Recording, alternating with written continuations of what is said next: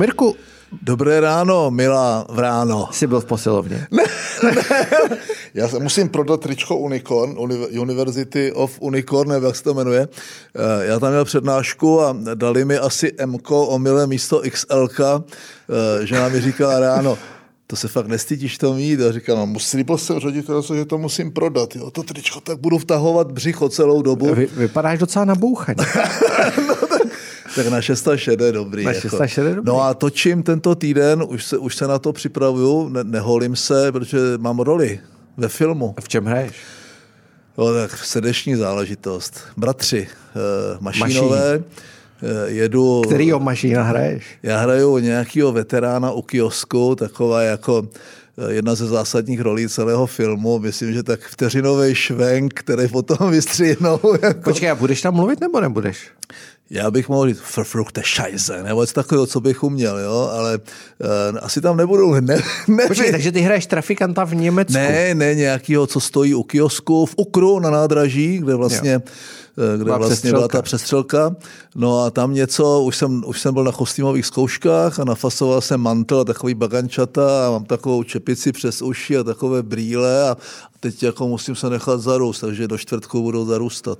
Hele, uh, když už si Těším to načal, to. Kdy, kdy ten film, běží to zdárně? Běží to zdárně, myslím, že ještě nějaký prachy na post, Produkci? postprodukci chybí takže ještě si na tom třeba zamakat, ale už se točí, už je polovina natočena, teď se dělají ty podzimní, zimní záběry, vlastně eh, ty exteriéry a to se, to se dotočí a, a pak, pak příští rok by to mělo jít do kin, no, tak já se na to moc těším. Já taky. No, a přijede jo. i... Tak musí to být trochu akční biják. Jo. Myslíš si, že přijede myslí, myslí, jako Josef, jako, že Pepa, přijede? Pepa, jestli přijede, tak slíbil, že, že by na premiéru mohl. No. Tak komunisti už tady nebudou.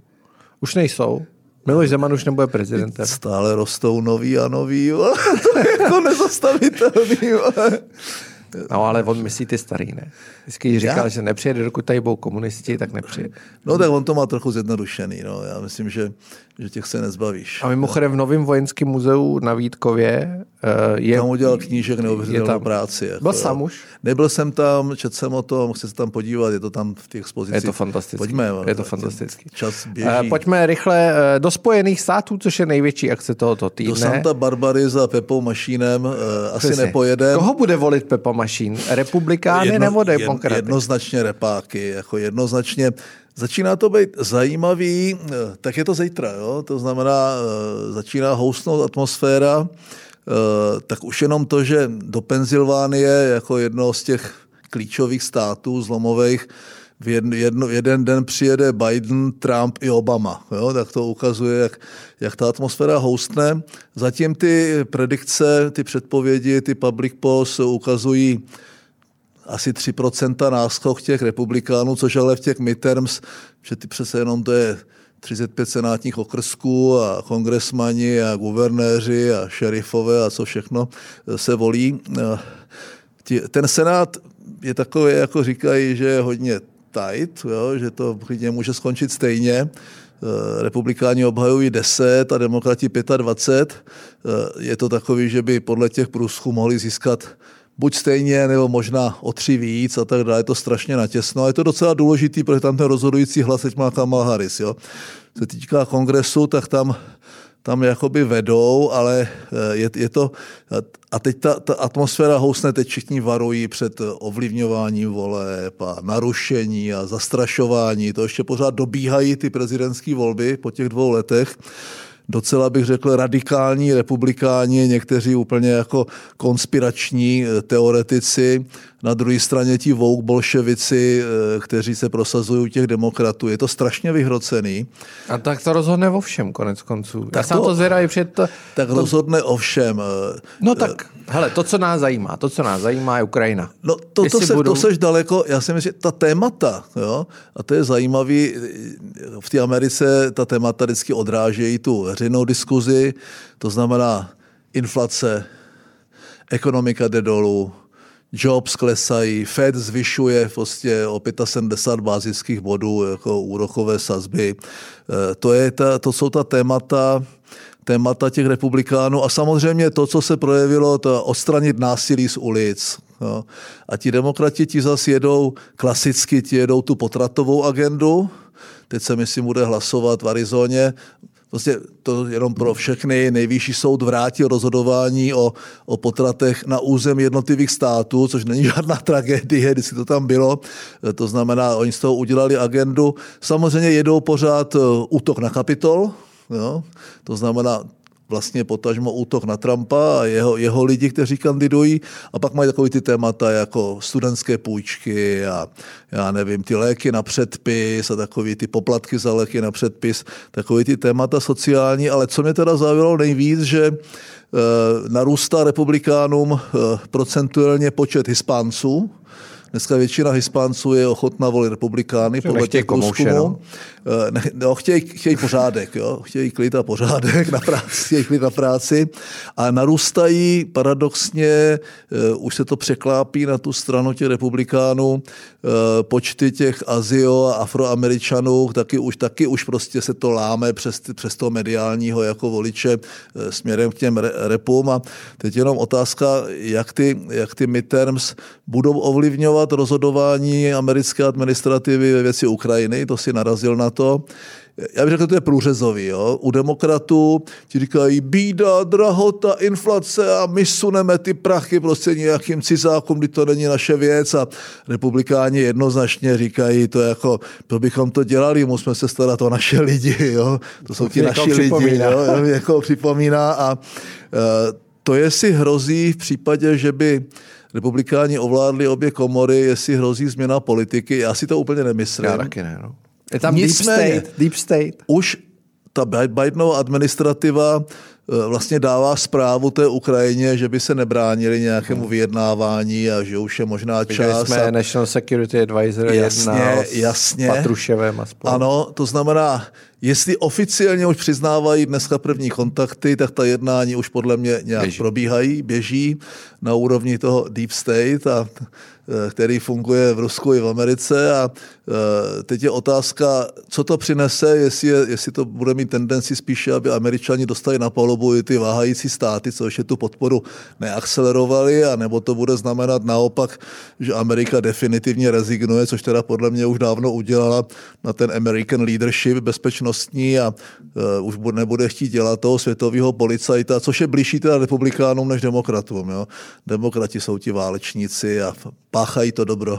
Kdyby někoho zajímalo k tomuhle tématu víc, tak zítra spolupořádáme s PCTR a se skupinou PPF eh, velkou konferenci v Cevru od pěti eh, k midterms a bude tam Bruno Masajš, bude tam uh, Matt Goodwin, šéf Chatham Houseu a bude tam James Shapiro, americký republikán. Jasně. Uh, no. Velký jména.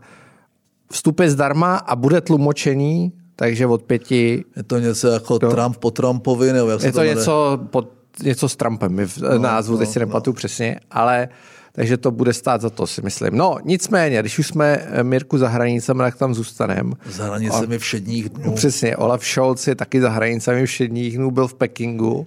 Tak a... se na to nejzajímavější. Němci si vždycky budou dělat, co budou chtít.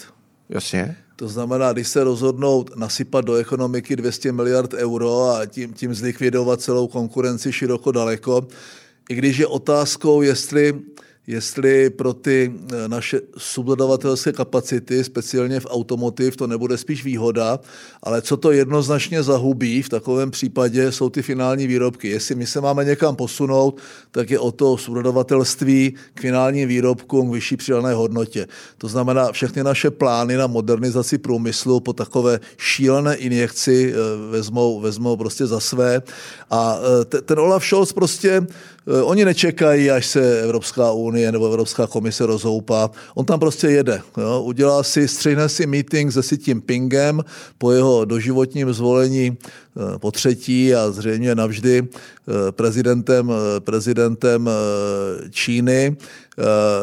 Docela zajímavý, nebyl to, byl to takový jakoby meeting po cestě, s ním velká delegace prostě a tak dál. No někteří odmítli, teda někteří odmítli, kdy na té tiskovce to sice říkal trochu ten Scholz za toho, za toho si tím pinga, ale ten postoj Číňanů zatím nejostřejší vůči Rusku, jednoznačně velké varování, pokud budete harašit jaderným závěrem, tak, tak končí přátelství mezi čínským a ruským lidem. E, nicméně Olaf Scholz tím signalizuje i něco jiného. Myslím si, že jestliže on potom jede na G20, myslím na Singapur a po cestě se staví v Japonsku, mění to jakoby hledání alternativ k Číně v rámci té Asie nebo Far East nebo jihovýchodní Asie, hledání nových spojenců, nových odbytiš, Větnam, bude ve Větnamu s obrovskou s Habekem a s obrovskou delegací podnikatelů, signalizuje tím eh, za prvé to, že je to pro ně klíčové, ta Čína, ale současně říkáte Číně, nejste tady sami. Hmm. Tady je celá řada subjektů nebo zemí, s kterými bychom mohli eh, spolupracovat a mohli tam postupně jakoby transferovat eh, ten náš zájem eh, z Číny do, do ostatních zemí regionu. To znamená, je to, je to strašně zajímavé. Podle mě on, on čelil nějaký kritice a podle mě ta kritika je příliš zjednodušující, protože jakože neměli bychom se kamarádit s Číňanama a tak dále. To je taková uh, vouk kritika. Což, jo, a to nikdo neříká, že bychom se s ním měli kamarádit. Nicméně on tam má zájmy a těžko se s ním může nebavit. Jo. Uh, pro ně to vystřízlivění po 24. únoru nebylo jenom ve vztahu k Rusku, ale oni začali diskutovat té německé politické reprezentaci a vlastně i ve společnosti tu míru závislosti, kdy pochopili, že celá energie vende je prostě uh, drek, jo, že to je prostě celý špatně, ale uvědomili si, Dana Drábová to krásně řekla někde v české televizi nebo někde, eh, abychom jednu závislost nevyměnili za druhou. Jo? Když půjdeme tou cestou obnovitelných zdrojů a většinu těch zdrojů i tu výrobu a kapacity kontroluje Čína, tak se dostáváme z plynové závislosti na Rusku, na surovinové, případně dodávkové závislosti na Číně. Takže toto to, to změna paradigmatu, ta změna paradigmatu v té německé politice je evidentní a on tím demonstruje za prvé to, Čína nás pořád zajímá, máme tam obrovský odbytiště, je to náš největší partner. Nicméně on ukazuje i té Číně, i tomu světu, jsou i jiné možnosti a my těma cestama půjdeme. A kažte na nějakou Evropskou unii, dělá si to sám. Je to prostě typicky německá politika, může se nám to nelíbit, nelíbit můžeme proti tomu protestovat, to je tak všechno, co s tím můžeme dělat. A spolehat... Mně spíš přijde, že my takový postoj nemáme jasně definovaný. Tak jo? za prvého asi nemáme jasně definovaný, za druhé jsme malá země, která nehraje tu roli, není u toho stolu s těma velkýma klukama a holkama a e, tak trochu spoleháme, že se povezeme Eh, za Šolcem. Že se povezeme za Šolcem v rámci té německé konjunktury, ale evidentně ta naše ekonomika padá do recese a ta německá k ní není daleko a, a eh, ta závislost na tom Německu ekonomická, speciálně v tom, čeho my se chceme zbavit. To je ta malá přidaná hodnota, práce ve mzdě, subdodávky pro automotiv a pro další jako německé podniky. To je něco, co pro nás nemůže být perspektivní a já čekám prostě od té reprezentace politické daleko zásadnější přístup k tomu, jakým způsobem to změníme. Jakým způsobem, co uděláme pro to, abychom se toho zbavili. No. To znamená, já žádná ta politická reprezentace mě neuspokojuje, ani tato. Děkujeme, že jste doposlouchali Topol Show až sem. Pokud chcete slyšet i zbytek podcastu, musíte si zaplatit předplatné na info.cz a nebo také na platformě gazetisto.com. Eh, my jsme ve zbytku eh, podcastu řešili opět celou řadu věcí. Podívali jsme se hodně zblízka na takzvanou Winfoltax, eh, mrkli jsme se do Maďarska, kde se úplně nedaří. Hodně času, nebo hodně času jsme strávili na kandidatuře Andreje Babiše, mrkli jsme se do Prahy, kde se drhnou uh, povolební vyjednávání. Samozřejmě naší pozornosti neušlo ani velmi oblíbené téma přilepování se k obrazům. Vrátili jsme se ke slovům Gréty Thunberg a jejímu boji proti kapitalismu. Zkrátka je to hodně, byla to zase hodně dlouhá to polšou, asi nás to baví. A na konci se dozvíte, kdo vystoupí na Topol Show Live, která se uskuteční už 15. prosince. Lísky se začnou prodávat nejspíš už dnes. Děkujeme za podporu, mějte se hezky.